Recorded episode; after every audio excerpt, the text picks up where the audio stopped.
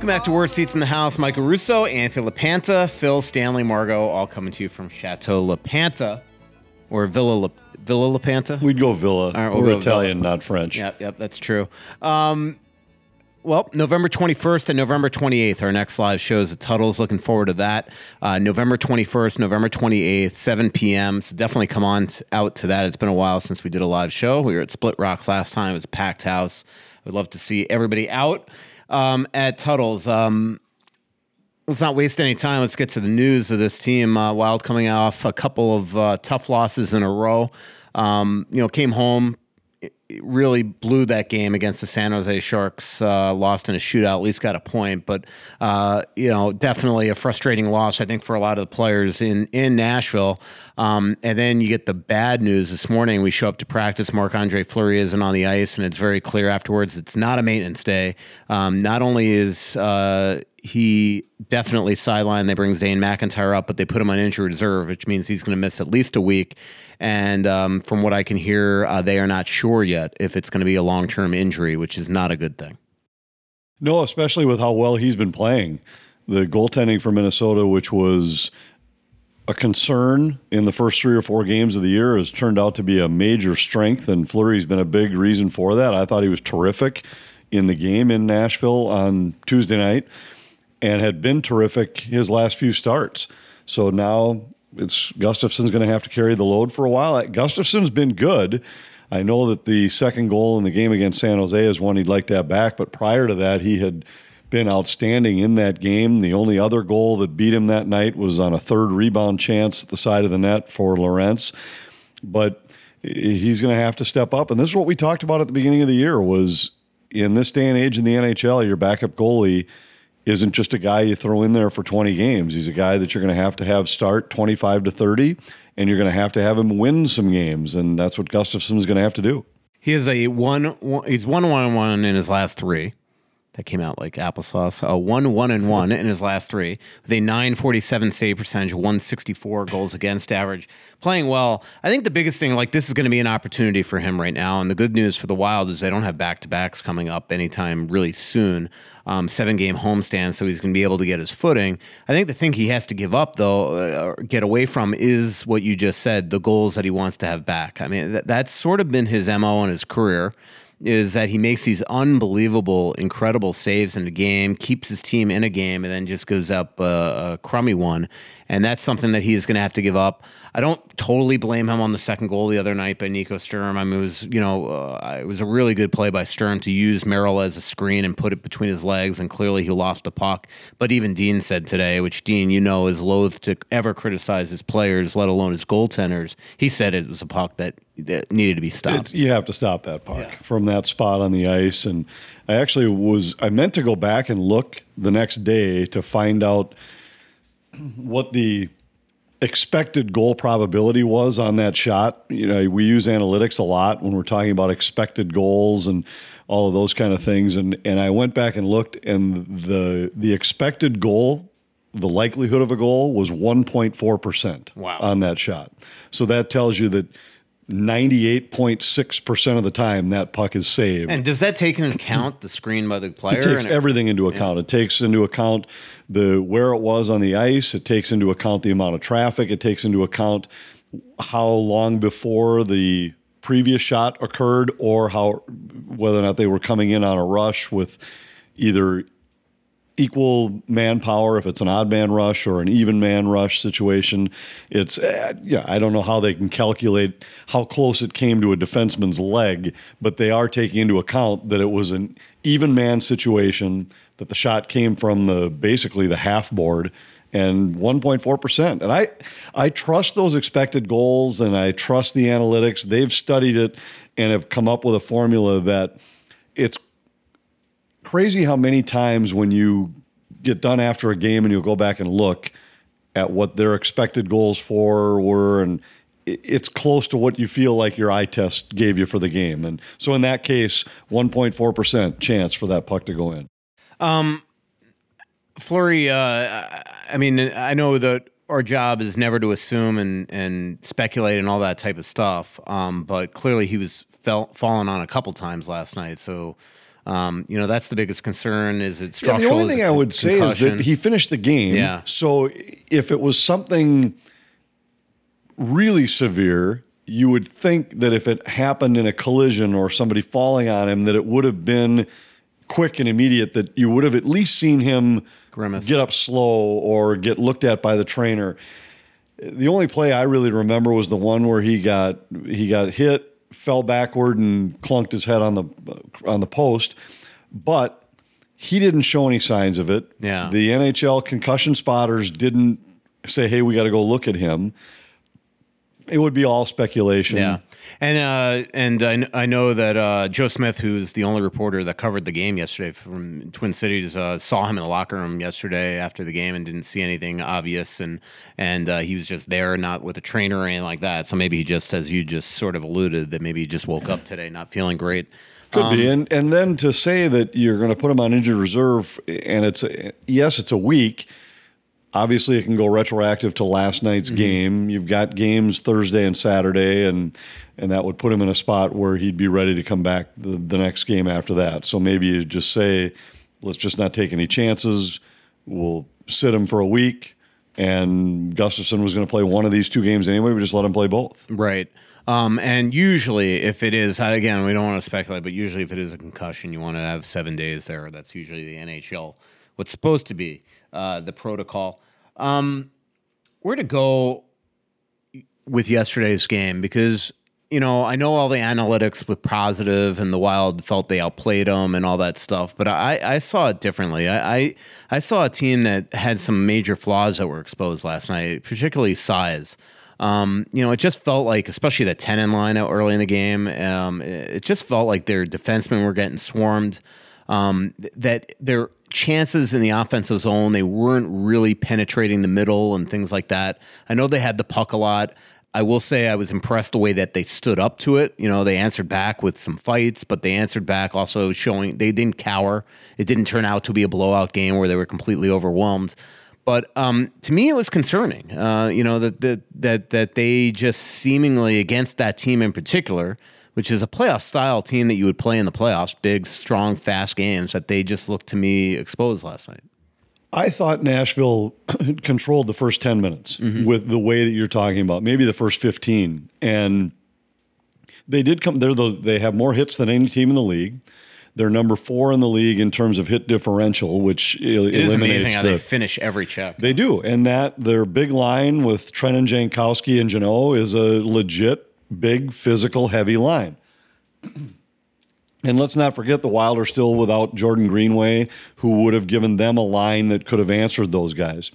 But I, I thought that once Middleton fought with Smith, the game changed. Mm-hmm. And it, Addison had gotten run a couple times mm-hmm. prior to that. Spurgeon had gotten hit a couple times. Rossi had been hit a couple times.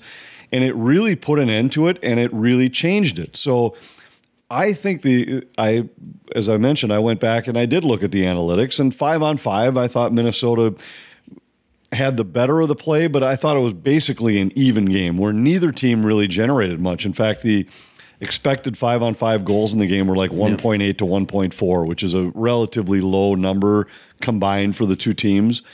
And the shot attempts in the game were 73 to 44 in Minnesota's favor. That was part of the reason why the hits favored Nashville by almost two to one because Minnesota had the puck for most of the last two periods. The hits were 10 10 in the first period. Then they were 33 to 12 in Nashville's favor in the second and third because they didn't have the puck. So I thought Minnesota did, I thought they responded well. I thought the first 15 minutes belonged to Nashville and the last 45, Minnesota was just as good or better.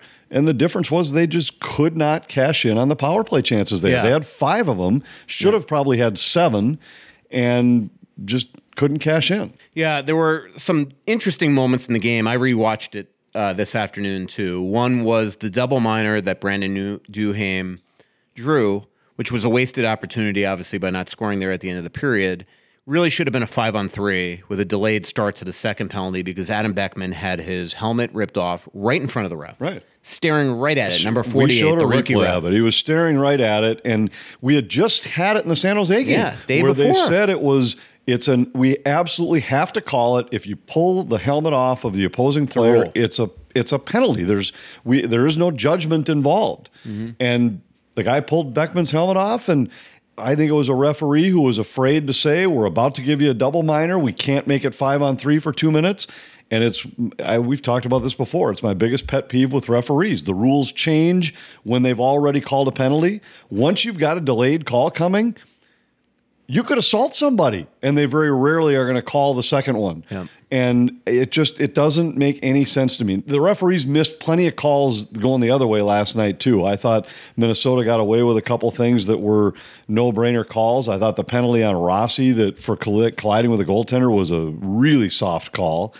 But that one you're talking about it should have been five on three for two minutes Still should have been the double minor for the high stick against Duhaime, and that's a game-changing moment. And you know the other thing is like I mean, wasn't that the same play that Steele bumped Juuse Saros. I mean, they could have actually called the double minor and off if they wanted to offset it with that. Could have. You know, uh, goalie interference on one end and and uh, and the uh, interf- they call it interference removal helmet. That's the way it goes down on the stat sheet.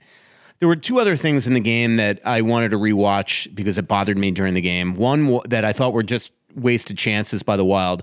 One was in the second period they had i believe it was the second period yes um, they had such a sustained forecheck that they were able to change four players in the offensive zone and the one exhausted Okay, player I'm gonna guess you. I'm gonna guess what happened. Yeah. He just flipped a puck into What Saros's was he glove thinking? when they had Yeah. Nashville on the run and dog Yeah. I think it was just a lack of awareness. yeah i think it was just a mental mistake like you know he's exhausted it was just it was the worst play that he could have done he totally let nashville off the hook and then the other big thing that i uh, talked to a couple people inside the wild about today that they were pissed off about too that bothered me honestly the rest of the game was I don't know if you remember this in the third period. The Wild had three or four sustained shifts in a row.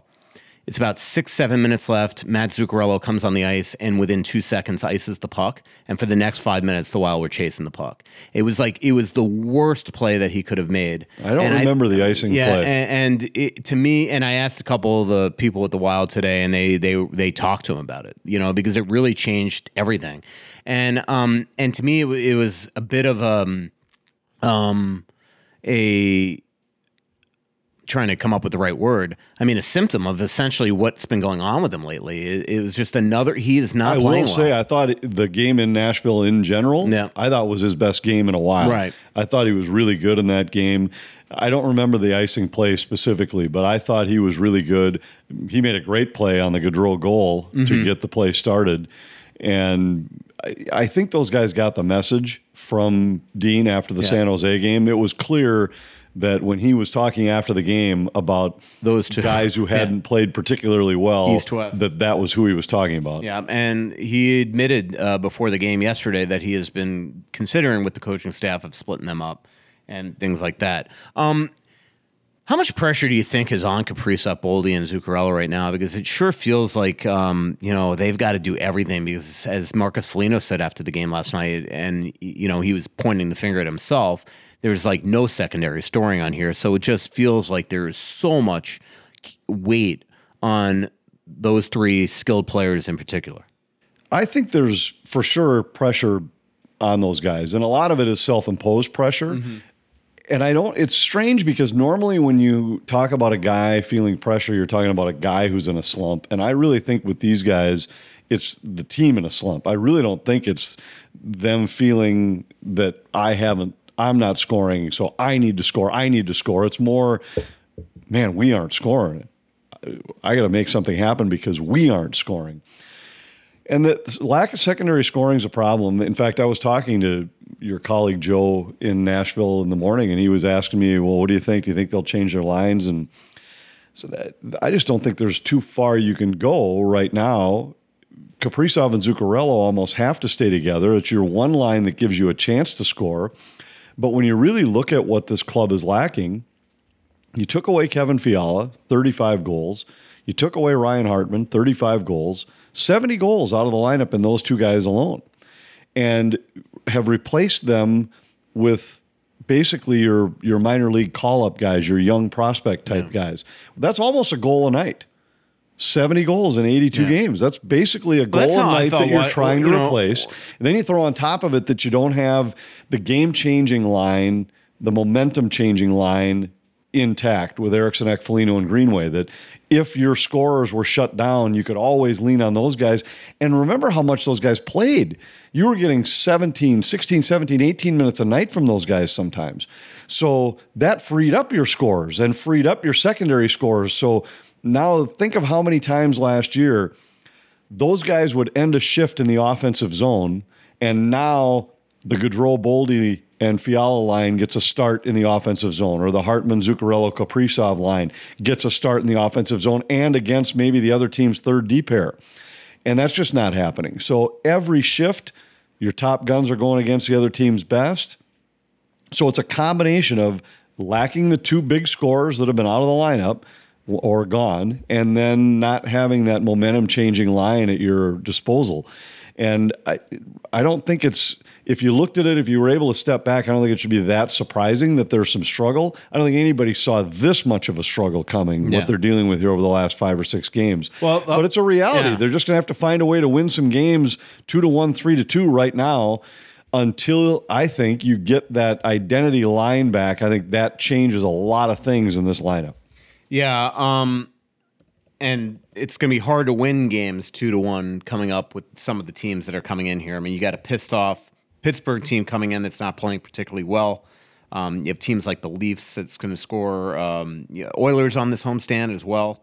Um, Carolina. yeah, Carolina, who's you know more of a shutdown type team. Winnipeg, who's been scoring. Arizona's playing great lately.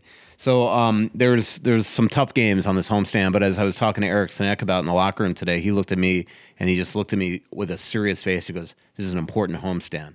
It's an important homestand. Uh, they've got to start winning games uh, right now. They're seven seven two, and some could say argue that it was the soft part of their schedule."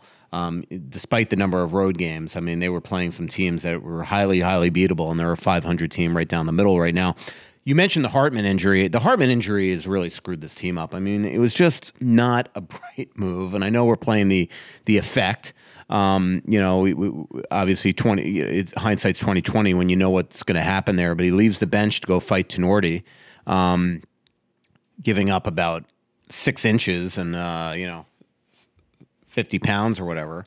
Um, and it's just messed everything up. I mean, it really has. This team last year hit lightning in a bottle with Hartman finding an incredible fit with Kaprizov and Zuccarello, and it allowed everything else depth wise to really fit into place. And they found fits, and that's one big reason. Um, besides the victories that uh, led to Dean Evason not changing lines for most of the season.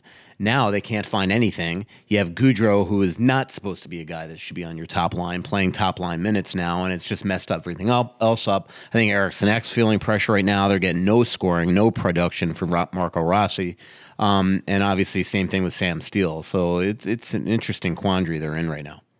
One injury can change the whole Yeah. scope of a lineup. And but as I was saying earlier, it's been coupled with the other injuries that they were dealing with at the same time with mm-hmm. Greenway and Duhaime and Foligno out of the lineup. You're talking about four of maybe your top five guys in your lineup in terms of grit.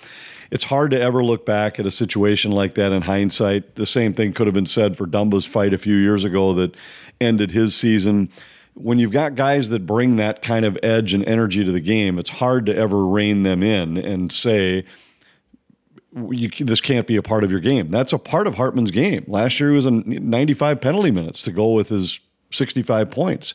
He was a physical guy. He was an under the skin guy. He was willing to fight. So it's hard to say that it was a, a stupid mistake for him to drop the gloves. In hindsight, without a doubt, you'd say, "Hey, don't fight because we, you're going to be done for the for the foreseeable future." But they miss him. They miss him a lot, and somebody is going to have to step up because, and maybe it eventually has to be Marco Rossi. So far, he just hasn't been able to create anything, Yeah, and he nothing. hasn't commanded a higher spot in the lineup. He, his game's been fine, but it just hasn't brought any electricity offensively. Do you think that Greenway's you know around the corner, and we have to see if Greenway can stick in a lineup for longer than a game? Um, but do you you know Joe's could play center? I mean, do, do you see a point here where they're going to have to send Marco down just to get the some touches and some some offense to get his confidence up because this isn't good for anybody. I don't know. I I think his game's been good enough that I would say not necessarily. Mm-hmm. And when you look at what he's playing, he's playing almost 12 minutes a night at even strength plus a minute or two of special teams time. There aren't very many rookie forwards who play more than that. And he wouldn't be playing that much if the rest of his game wasn't solid. Mm-hmm. So I think his game's been good enough. It you, we were just hoping for more, expecting yeah. to see more. And, and that line with Jordan Shaw had been good. I mean, it had been good, and but he got the opportunity to play with Boldy where it was, hey, let's try to get him a skilled guy and get Boldy a skilled centerman and see if he can't light some kind of a spark with those guys. And it just didn't work. I think maybe you see that again once you have Greenway back in the lineup. And then it goes back to what I was just saying before, where now maybe you can pick some spots where you let those guys do the heavy mm-hmm. lifting. And now Boldy and Rossi get some shifts against – a little bit more of a beatable defensive pair. They get some more offensive zone starts or something like that to help get their game going. But he clearly, right now, is a guy that's lacking some offensive confidence. And we haven't seen any of the kind of play that we saw from him during camp and during the preseason, just confident plays with the puck. And I keep thinking maybe all it's going to take is one to find the back of the net, and then you'll see the light bulb go off and the pressure lifted.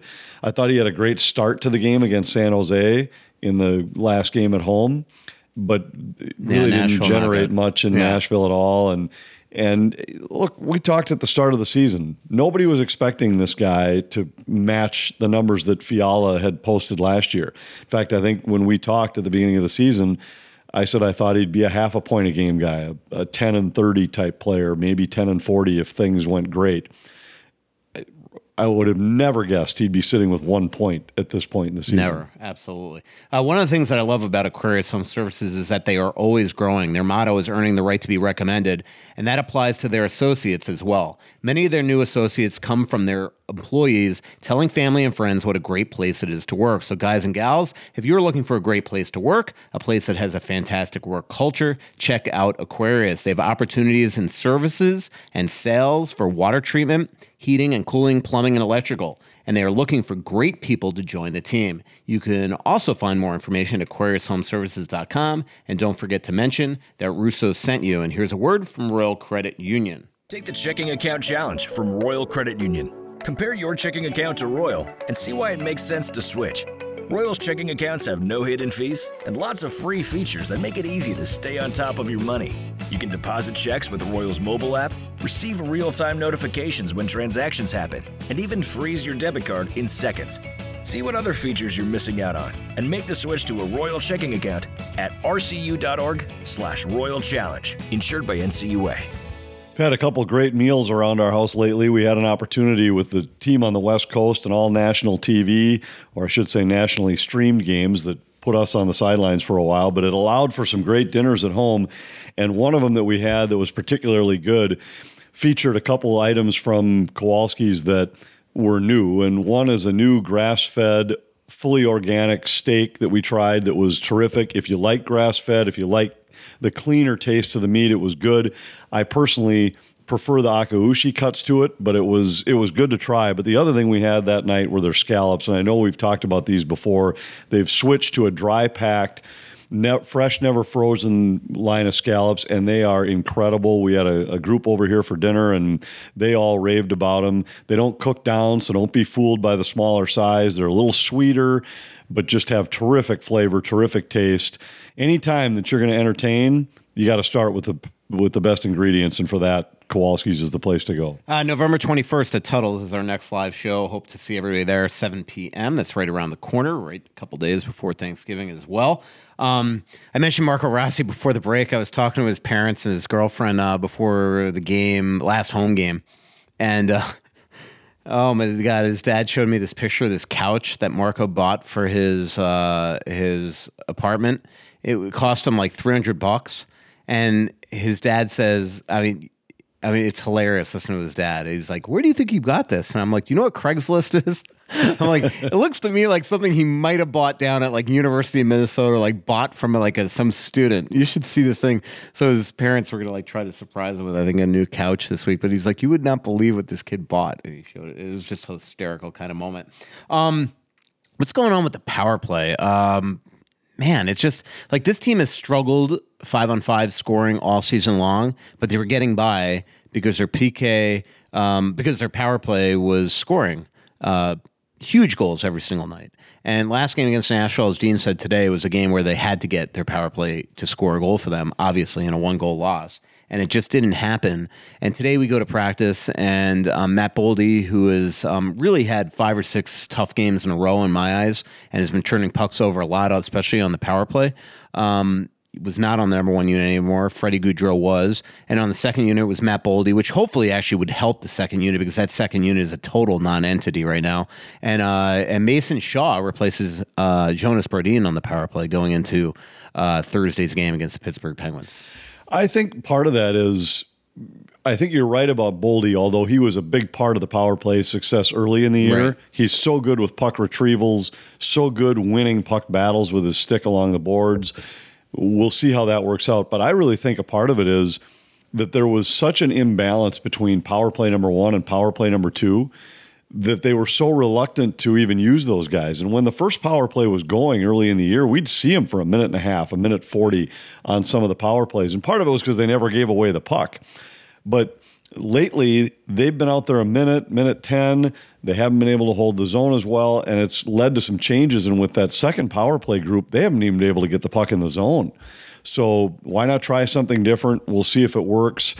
They need the power play. There's no question about it. There's a lot of parts of the game that have gotten better defensively, penalty killing, but the power play, you have to be able to cash in in a game like that. And right now, at a time like this where your team is struggling in so many other areas. Um, I shared an elevator ride down to the locker room today with uh, with Tyson Jost, and um, man, he's keeping his head up, but you know he's you could just tell he's down in the dumps, and he's going to get into the lineup against Pittsburgh, and he knows he's got to start playing uh, better here because I mean it is it is this is a sign, right? I mean, you know. You have guys like Joseph Cramarossa and Adam Beckman and and uh, Mason Shaw gets you know playing over him, and then Mason Shaw comes up here and earns a job over him. And the one thing that I've been struck by with um, with Mason Shaw and the way Dean Evason talks about him is he always talks about his bite and the energy he brings and things like that. And I think that's the stuff where Tyson Jost, if he's not scoring, he's got to figure out a way. You, you know, a leopard can't change its spots, and you can't ask a player to just change the way that he plays. But he's got to figure out a way to bring some jam into his game here if he's not going to be scoring. And you know, the the other thing here is you do wonder if at some point you got to throw him on the power play and see if some of his skill can come out, um, because he hasn't gotten that opportunity since the preseason. Maybe. I also think it's fair to say that he got some opportunities in the lineup and didn't exactly command more ice time, didn't command some of those opportunities. Shaw wasn't handed those. Shaw came in and has earned this spot on the power play. I like Tyson, and I've I've always thought he was a guy that was going to score more in the NHL than he has scored. Maybe you al- you never know what sometimes finally triggers something in a player, mm. and sometimes maybe it's the realization that if I don't make something happen right now, my days are numbered. Either with this think team, he better have that with- realization. I think so as well. Yeah. But sometimes it ha- you have to be traded. Sometimes you have to be benched. Sometimes you have to be mm. moved down in the lineup. And with him, I've never felt like it was lack of effort. It just there's just something missing. Yeah. And maybe this will be the all right. I he's not going to become Mason Shaw, and he shouldn't try to be Mason Shaw. But you have to find a way Yeah. to now I'm back in the lineup. I'm going to play Yeah. so hard and play so well that they can't take me out. You know what's interesting is that all this started in Ottawa where he was scratched. And I actually thought in Montreal he worked his absolute butt off and that Sam Steele was the guy that was going to come out in Ottawa. Um, uh, you know, Steele, if you remember in that Canadiens game, he took a bad penalty, he had a horrible turnover that Fleury had to save the day on, and yet he's figured out a way to stay in here. So I think both those guys need to figure out a ways to you know add something. Yeah, and here. I think the first scratch had more to do with playing Ottawa. Yeah. A physical, heavy, Yeah. aggressive in your face team, and they thought, let's get a guy in that's got a little more bite to him. I don't think at that point they were thinking that the reason he's coming out is because of him. It was more we want Yeah. Shaw in the lineup that night. Maybe he took it the wrong way. I know that Dean Evason pulled him aside and talked to him. I know Dean's really clear with all these guys. And whether he was better than Steele or more deserving to come out of the lineup than Steele, bottom line is he had put himself in a spot where he was either forward number 11 or forward number 12. Mm-hmm. Yeah. It wasn't like he had played well enough to be forward number seven, Yeah. where now your name's not even in that discussion. He, you know, he's a lot of pressure on him now because if he wants to stay here, um, he better start playing well, or you know, waivers could be around the corner. Not, I don't think it's at that point yet, but I do think it's something that's an option. And and the Wild, uh, just uh, Wild GM Bill Guerin was just at the GM's meetings. Don't think for a second Tyson Jost. Uh, name didn't come up. Let's talk about another player that's been scratched every single night except for one since his thousandth game, and that's Alex Goligoski. He's supposed to be honored before Saturday's game. You think he's going to be in street clothes when he's honored, or do you think there's a chance he gets in that game? Boy, I don't know. That's a tough. You're in a spot where there are some things that are bigger than a game, and you want to do it right and do justice to it. But at the same time, if you're Dean Evason and you think that right now you got six guys who are playing better, I don't think you can make that. You can't put a guy in the lineup just for a token. Uh, we'll have to wait and see. And right now, I, their defensemen lately have actually been much better, I think. And the Dumba Brodin pair was was analytically their best pair in the Nashville game the other night in terms of expected goals when they were on the ice. I think Spurgeon's been terrific lately. You're not going to take Middleton out of the lineup. Addison's been such a big part of that power play. It's hard to take him out of the lineup. The only way he plays is if Merrill comes out. Right, and that's and Merrill's been good. Yeah. So it's hard to.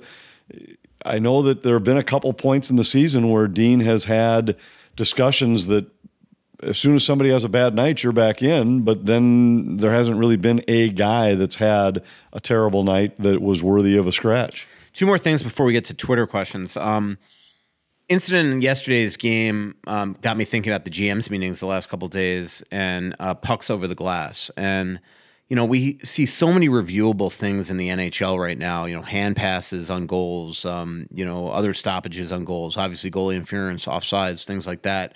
There, you know, we saw them uh, reviewing the double minor to Brandon Duhaime why the f is puck over the glass not something you know how dumb is it? And I, I don't know if you got a good angle if if i know that ryan carter um, was was adamant on the air that that puck hit the glass and the linesman signaled that puck hit the glass. I never saw a great replay that you guys showed. But how dumb is it that four officials get together and they have like a minute conversation? And what could they possibly be saying that couldn't be just fixed by looking at a replay? Well, I, let's go back to the start of the play. First of all, I thought it did go straight out. And I said Mm-hmm. it on the air, and I thought from my angle, it looked like it went straight over the glass. I, I joked with Karts because he was about six feet to my right. Yeah, and he I said, from my angle, I had a great view of it. And I thought, well, we're only six feet apart, so I don't know. But from my angle, I thought it went straight out. I did see the linesman closest By the way, that it. was gutsy of you because if it was Carter, if it was me and I was Carter, I would have just popped you right in the face. He would he would have been the first person ever hit you in the face. Yeah, I don't know. We'll see. We have a we have a little bit more trust with each other than that. But it the the linesman closest to it immediately signaled that he saw it hit the glass. I don't know what any of the referees saw that they that would have led them to come over and say, without a doubt, I saw this better than you, who was closest to the play. They did. I know that the I'm going back now to maybe three or four years ago when we had one of our preseason meetings with the NHL and, and the league's broadcasters. And at that time, their explanation for why that wasn't included in reviews or coaches' challenges is because in every arena, the camera placements are slightly different. And there are some spots where you just don't always have the same look. And I remember the follow up question being that, well, the cameras aren't in the same position for everything else that we review, but they actually are in most cases. Offsides, they have the blue line cameras. Those are exactly the same. The in net cameras are exactly the same in every building. Yes, some of the game camera looks might be slightly different, the angles, the heights, whatever. But for those pucks, and we didn't have a clear look at the puck over the glass last night. If you remember the replays we Yeah, showed, no, that- it they would not have helped, yeah. It couldn't have helped. So, but that went back to why, to me, the linesman closest to it said he thought it hit the glass. What anybody else saw that led them to believe that they for sure knew it didn't is bizarre to me. Because let's just say that you could review that. There's nothing that we showed that would have allowed you to overturn it. Right. But if you were reviewing it because it had been called that it hit the glass and let's look at it, you would have had to stay with the call that it hit the glass. So that that part was interesting. And when we I was asking, I wanted to ask Dean that today, and we got interrupted and moved on to other things before I could ask him what the explanation was for why the referee said that he knew it hadn't made contact with the glass. I guess it's hard to say. We'll never know. We I don't did get interrupted because Dean was on a roll talking about he was, some but stuff today. what ha- unfortunately what happened was the writers showed up because he was on a roll before the writers came. Sickman. No, the writers. Sickman ended it. I, I got him talking about the about the uh, the helmet thing. We were already then- we had already covered that. Oh. We he was on a roll because I said, hey, before. In fact, I even had said before we get in front of the because I it wasn't the writers. I said it because the camera guy wasn't there yet. Said, hey, before the camera guy gets here, can I just ask you about a couple of the calls last night? And he started rolling. It was terrific. And then. I think it was then Aaron Sickman saying, uh, we better tone it down because there was another writer there who I didn't recognize today. And I think Aaron was worried that he wasn't Yeah, going to understand that this was off Yeah. the record that we hadn't I don't started I don't know who that was. That was bizarre. Um, oh, that's exactly what happened. You're right because Aaron looked. Yep, yeah, there you go. Um, was I going to say? Oh, you know what I wanted to say about going back to the Ryan Carter, uh, Anthony LaPanta brouhaha that happened on the air last night.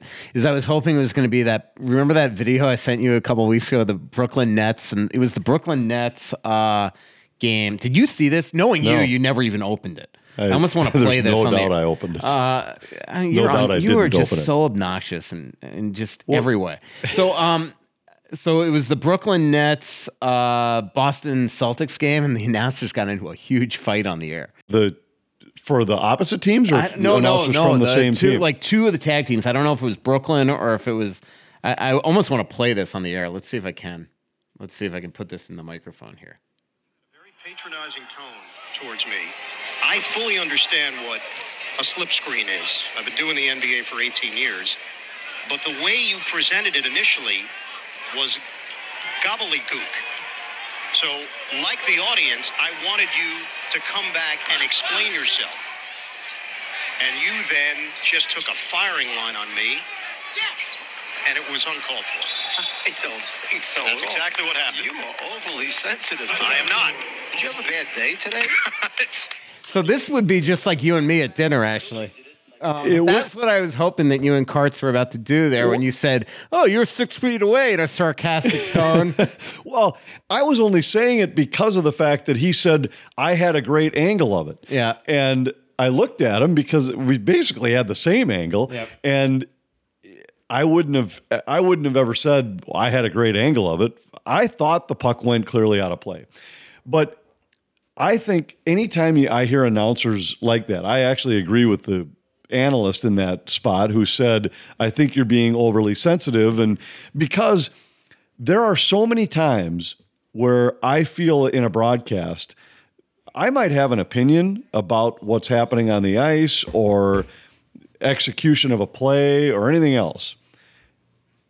I didn't play in the NHL.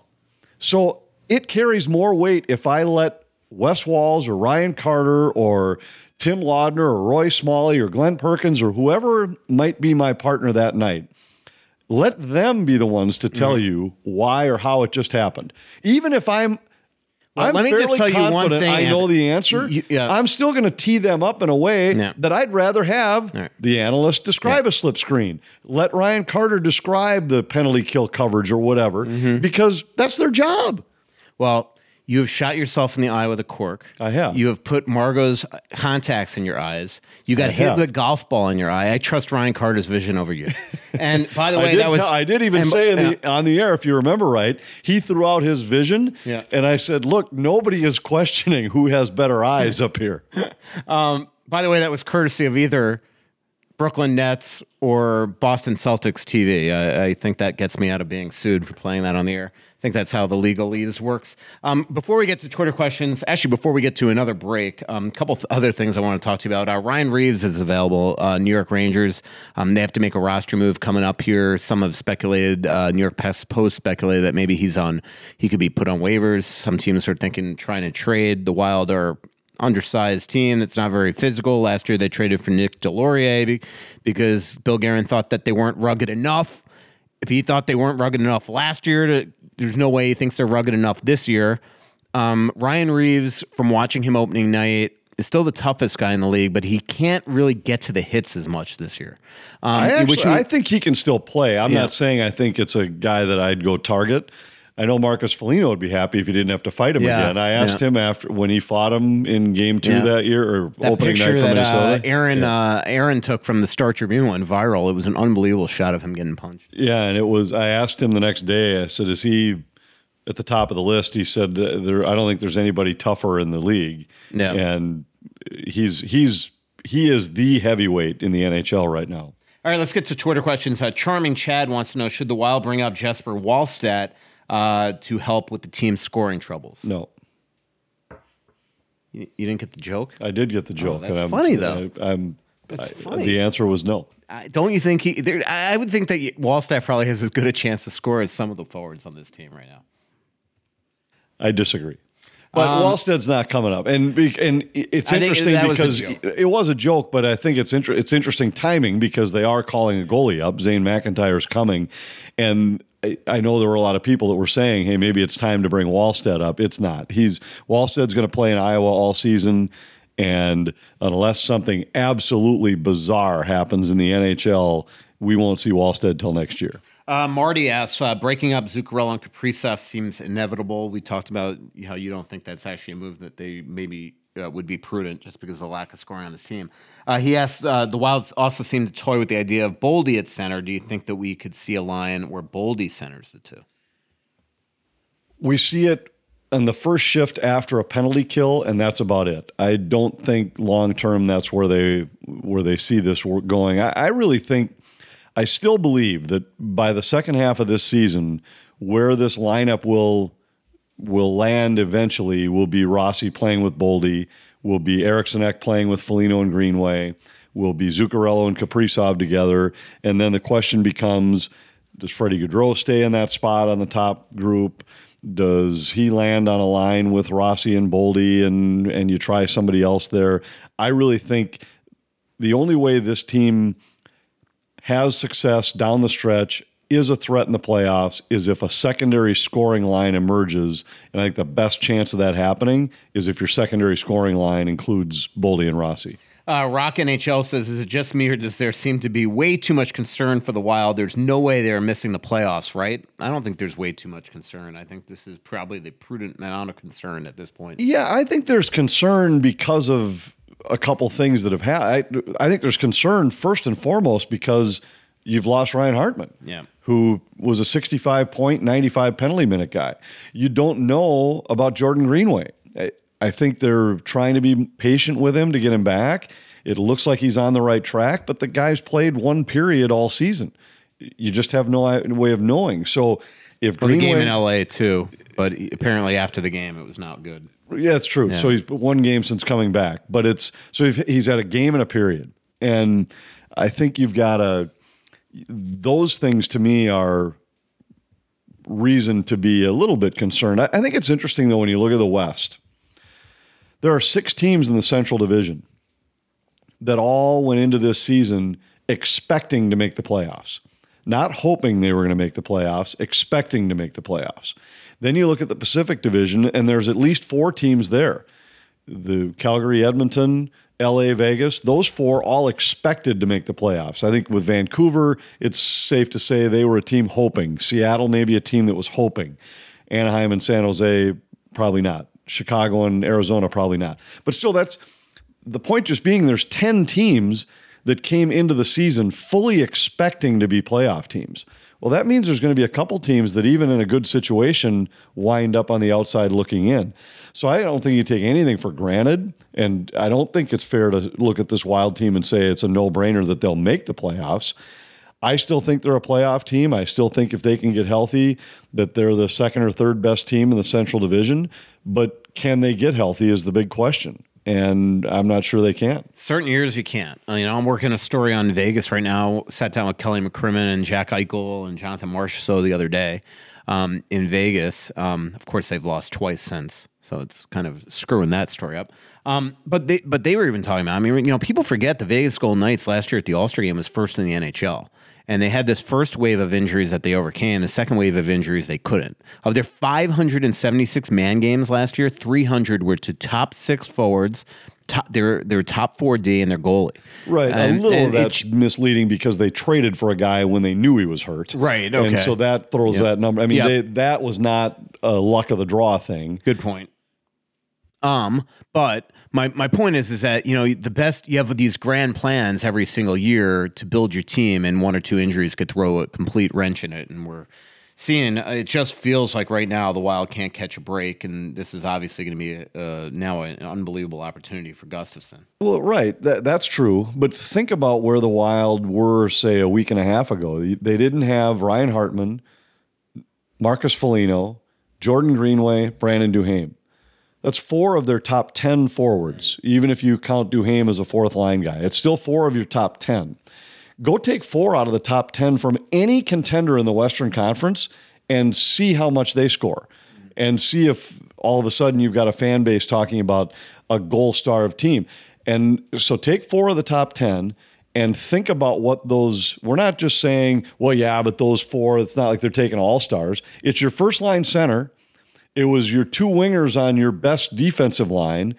That's a big chunk of a team. So take away four out of 10 from anybody, and I'll guarantee you that they're sitting in the same spot the Wild are. And uh, on one hand, you look at the Wild, and yes, it's been a, a soft part of the schedule in terms of opponents. I don't think they've beaten a good team yet.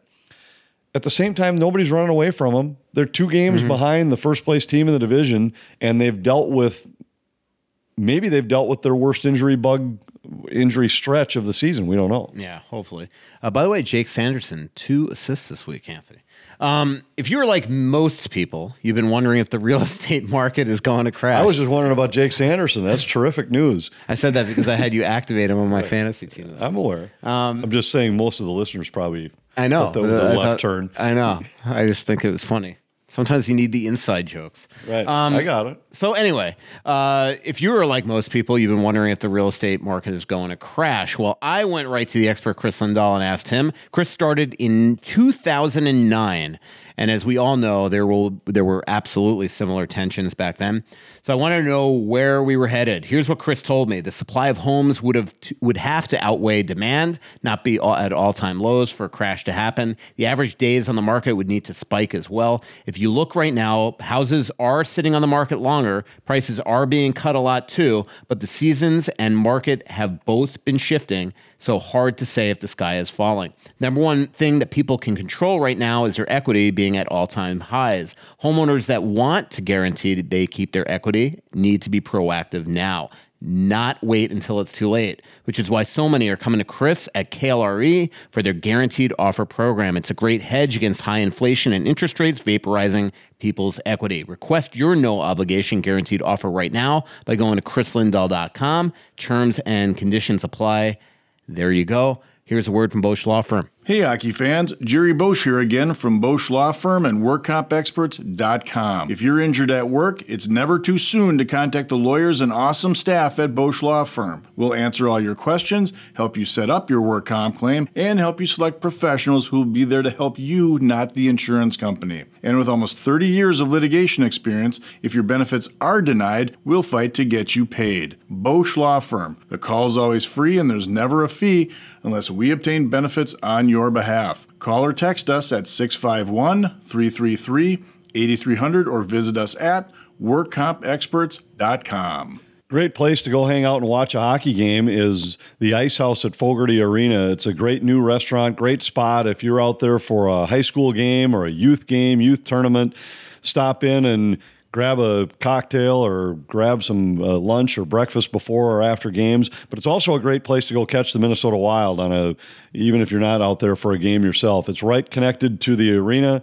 It overlooks the curling rinks there. It's a great spot with a solid menu. Check it out. It's the Ice House at Fogerty Arena. So, um, where to go right now? Boy, Bruce Boudreau is being uh, under the gun there. How about this whole like? It's like Jim Rutherford just keeps going on the radio, taking pot shots at the coaching, at the structure of the team. There, everybody, every insider, which obviously uh, means that they're in the know, is talking that it's just a matter of when Bruce is fired. There was a report today that Andrew Brunette could be uh, leaving New Jersey's bench and going there because he was. Um, you know somebody that was that that talked to them before about an assistant coaching job, not a head coaching job. That was before Mike Yeo got the job. I have trouble believing that a team that's won ten straight that Andrew Brunette would bail on them, and one that Tom Fitzgerald would give permission to talk now. Um, but man, Bruce is in I trouble. thought I, somebody told me that Andrew Brunette had a deal that he could leave if He it can, was for a head usually- coaching opportunity. He can, but usually what you would do to that guy that want that said if Vancouver called and asked for permission is you go to Bruno and say, look, we've won ten in a row. We're in season. How about I throw you a sweetener? How about I make you, you know, some promise that you're, you know, some sort of like you stay. Um, but you're right. He does have a clause in his contract reportedly for that opportunity, but usually that would happen after a season. So, but if you're him and you now are looking, you got a taste of being a head coach last year, had success clearly until the playoffs, and now you got a chance if the Vancouver Canucks called and said, hey, we'll give you four years or a five year deal where now you know that you're there. There was one thing he didn't have in Florida where it was uh, the interim situation. It's hard to ever turn your back. You just don't know when the next head coaching opportunity is going to come. And I'm sure he has a decent relationship with Mike Yeo from days gone by. Well, so they're from the same area, also in Ontario. right. So I He think he also it- has a decent converse, uh, relationship with Bruce Boudreau.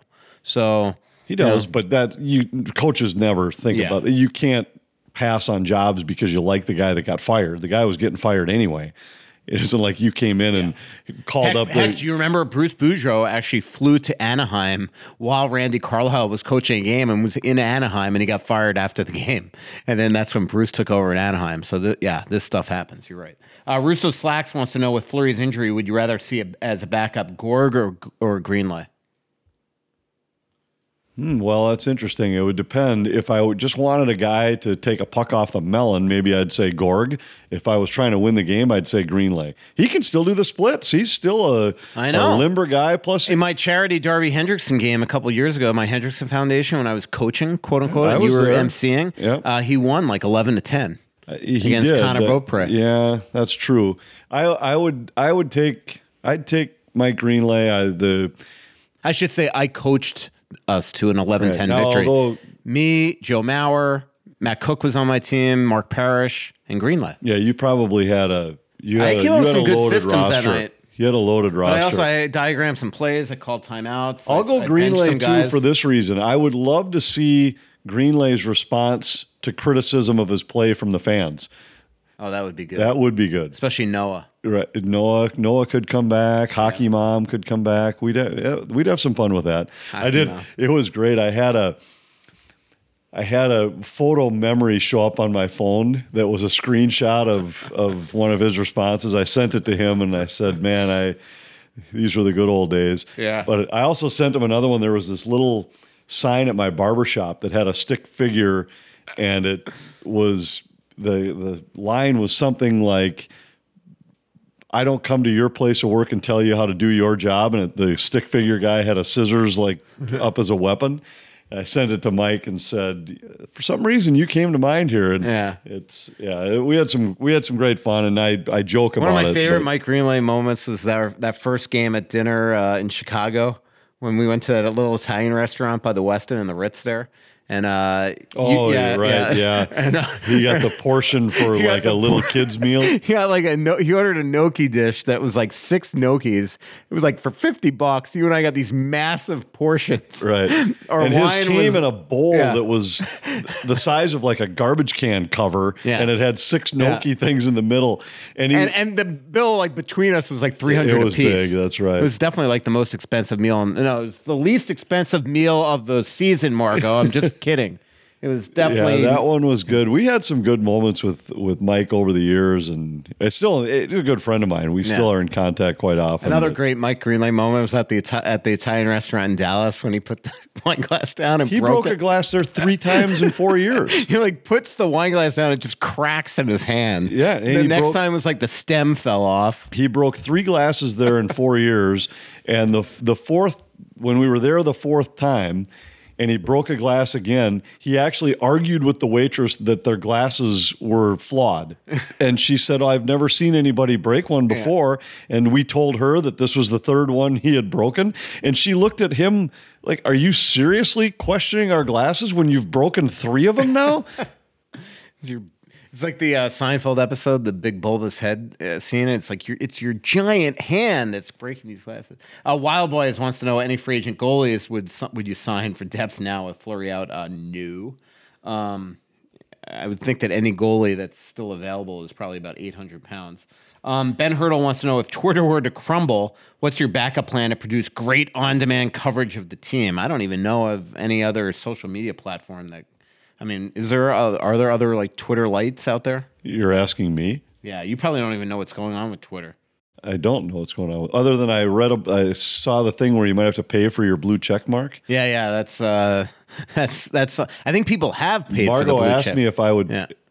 I think Margot was the one who asked me if I'd pay for it. I said I didn't even try to get the blue check mark the first time Yeah. around. It was my boss that. The other thing is like my my check mark on my thing's white. Is it blue? Or maybe it's I a have white no because I idea. have the black. I must have the dark mode, so maybe it's normally blue. Anyway, Jade asks, um, is Bo Horvat a realistic target for the Wild in the trade? Well, I have a white check mark on mine too. Do you have it in dark mode?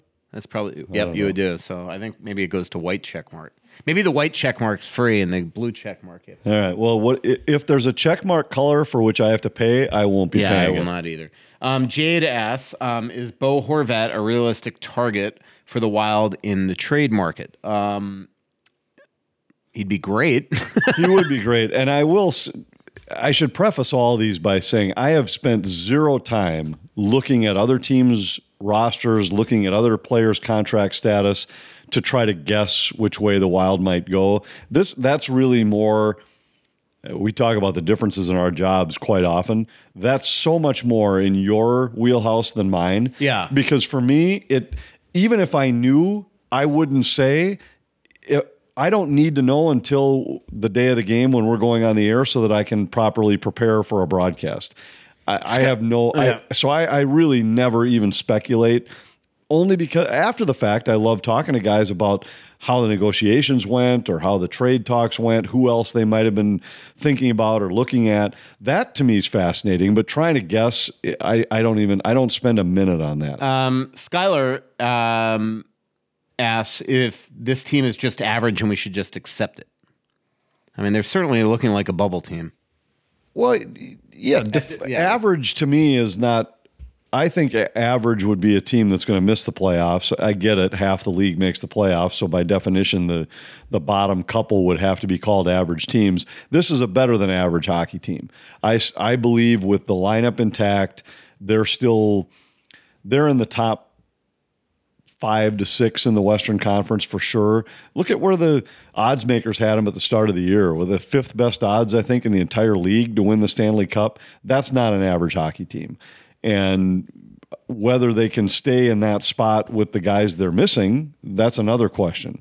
But this is this is a better than average team. Jeff Brown wants to know if you have thoughts on uh, the Gophers Wolverines series this weekend.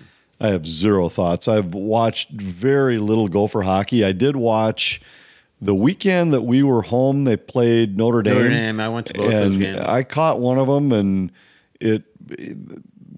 I don't know. I, I don't know anything about Michigan, so I'd be a. I'll tell you one thing: Minnesota held Notre Dame to maybe three scoring chances I the thought entire Minnesota. weekend. Yeah, I thought Minnesota was great, but then I did see and then they go and lose last week. they lost last weekend, right? And so, however, who beat them last weekend? I'm drawing a No, uh, blank Penn right now. State. Penn State. And Penn State beat Michigan. Yeah. The either the weekend before or the weekend after when Michigan was ranked number one. Some of I- those guys are really they- good. They've got I mean, a, Matty Knies. Um, I'm telling you, this uh, Cooley's uh, a great player. Snuggerud, holy crap, can he shoot the puck? And I, I obviously we've talked about Brock Faber before. I like his game a lot. I, I think there's they've got a ton of talent there. It looks like a legit contender, but I don't know anything about Michigan, so I wouldn't even know, I wouldn't have a guess. Uh, Nick Tierhar asks, um, Nick Tierhar's uh, uh, avatar almost looks like Chris McAlpine, but I just blew it up and it's actually Dean Evason as a player. Wow, Dean Evason and Chris McAlpine look alike, um, at least back then. Um, anyway, uh, Nick Tierhar asks, um, I acknowledge that this is getting ahead of our ahead of things, but if the Wild are out of a playoff spot near the deadline, should they be sellers? And if so, who would she be shopped? I mean, obviously, it would be the UFAs, Dumba, and players like that. Um, maybe you go to Goose. Um, I don't. I don't know if there's like he's not trading Foligno. Um, you know, pl- players like that. No, Uh, those would be the know, only guys. yeah. But if you are clearly out of the playoffs, I think every team becomes a seller. Sanchedo wants to know uh, what allowed Fleury to turn it around from his abysmal start, different defense structure, Fleury getting back to basics. I mean, you know, he went back to work. We saw it in practice. His mom, um, France, who he leans on a lot, especially since his father passed away a couple years ago, uh, came into town. I think really settled down his mind. Had a day off after he had took family pictures around town with his mom and his kids and his wife. I just think he kind of, you know, he's been the one thing about Marc Andre Fleury is that throughout his career, there have been hairy moments where he's given up a lot of goals, even in the playoffs, and he always seems to find a way out of it. So I think that while maybe all of us were looking at him and panicking, um, he uh, obviously uh, realized that he could, you know, still play this position. So. The team structure got better without a doubt. And we actually have a graphic that we're going to show tomorrow night in the broadcast. Uh, well, it'll be the Thursday game against Pittsburgh. That the first four games of the year compared to the last 12, they're about four shots on goal a game down. They're about a high danger chance and a half per game down. And right now, you, we can talk a lot about the lack of scoring and everything else, but it, we've always said that the best way to sustain good hockey for long periods of time is with structure and defense. And over the course of this entire season, the Devils are the only team in the league that gives up fewer high danger chances five on five than the Wild. And that includes those first four games where their structure looked like a mess. And if you're giving up seven and three quarter high danger chances a night, you're going to have success. And then you throw on top of it that you've had goaltenders that have been playing pretty well. Their save percentage over the last 12 games is 93 and a half. You can win with that. little cross promotion. I did the athletic hockey show today, and we had Devils GM uh, Tom Fitzgerald on. They've won ten in a row, thirteen and three. That team has just been really good. Nico Hischier is just one of the best players in the league. Jesper Bratt, Dougie Hamilton's having a great year. Uh, so they look legit so far. Um, also, by the way, uh, my uh, another podcast straight from the source I had Wallstedt on yesterday about his goalie goal and so much stuff. What a thoughtful, thoughtful athlete. A couple more questions before we wrap up the show. Before our November twenty first, seven p.m. Uh, podcast at Tuttles. Please come on down. Uh, G wants to know Min Towney is the Twitter name. Uh, when did Jordan Greenway originally get injured? The whole saga has been so confusing and there's zero transparency. Well, I mean, his original shoulder injury happened last year in Ottawa, and then he hurt it again at the end of the year. Um, then he had a multiple uh, issues this offseason. He came back his first shift against Oliver Ekman Larsson. He checked him and hurt it, hurt it again. They say different injury, same shoulder.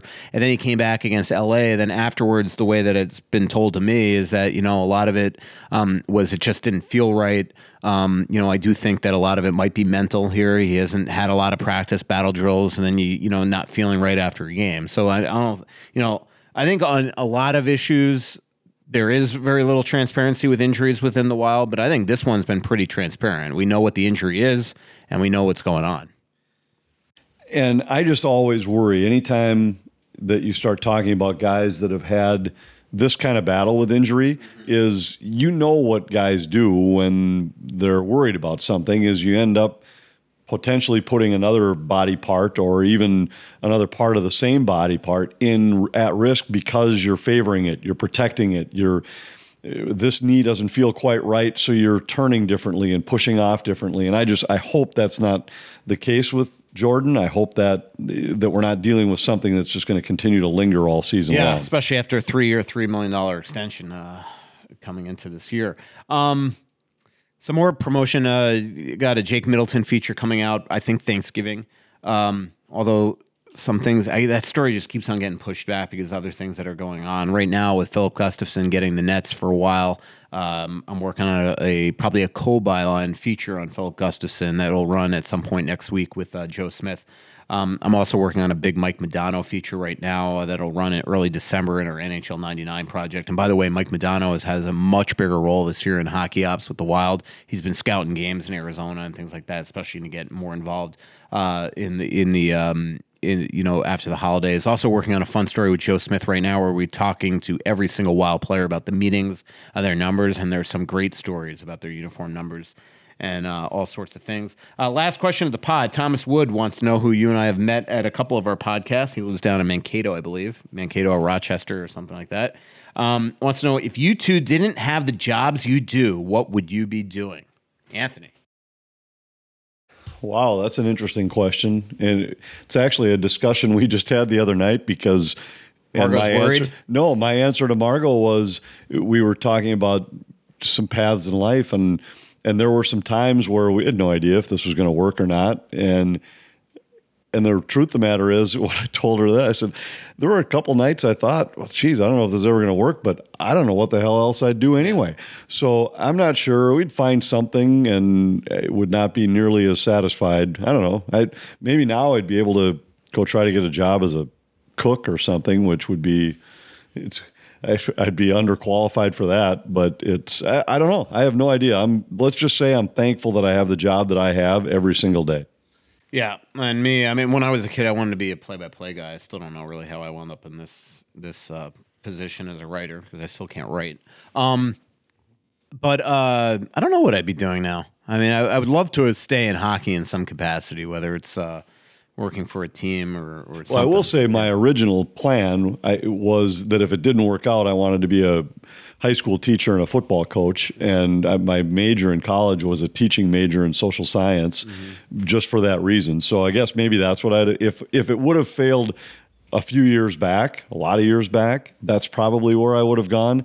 If tomorrow I had to go find a new job, that'd be a different story. I, I don't know what I, don't would know. do. I don't know. Maybe be an actor. I met John. Well, I've actually met him a couple times, but I was Jon Hamm was at the Vegas game the other night in the press box because he was a crazy, crazy blues fan, and so we were chatting between periods. What a cool dude! Um, and he was awesome in Curb Your Enthusiasm the last season or the season. I thought he was great, but that's another profession for which I would not be talented enough. Um, I think that's it. Anything else? Sounds good to me, but Maybe we'll be professional podcasters in our next uh, Yeah, why not? careers. Yeah. Uh, anybody can podcast. Um, all right, November 21st, our next live show, November 21st, 7 p.m. Everybody needs to come on out. I think Jody Anderson, uh, who wrote the Hockey Moms book, uh, Aren't Crazy. She's going to come on for a couple minutes and give away one of her book. I'm actually going to bring some wild calendars that were uh, some giveaways at Wild Games. I'll bring them to give away as well. So we'll have a bunch of giveaways. Cleaned that, out your uh, closet podcast. again, huh? Yeah, pretty much. Um, Aquarius Home Services, your installers of Kinetico water treatment systems, plumbing, heating, and cooling. We thank you. We thank Royal Credit Union, Kowalski's, Kris Lindahl Real Estate, Bosch Law Firm, and Moe's Tavern. Talk to you next week, Anthony. So much coming out, there's nothing going in. I know that you feel like you're never gonna win. Oh, but the world won't forgive a winner. By the way, that was gutsy of you because if it was Carter, if it was me and I was Carter, I would have just popped you right in the face. You would he would have been the first person ever hit in the face.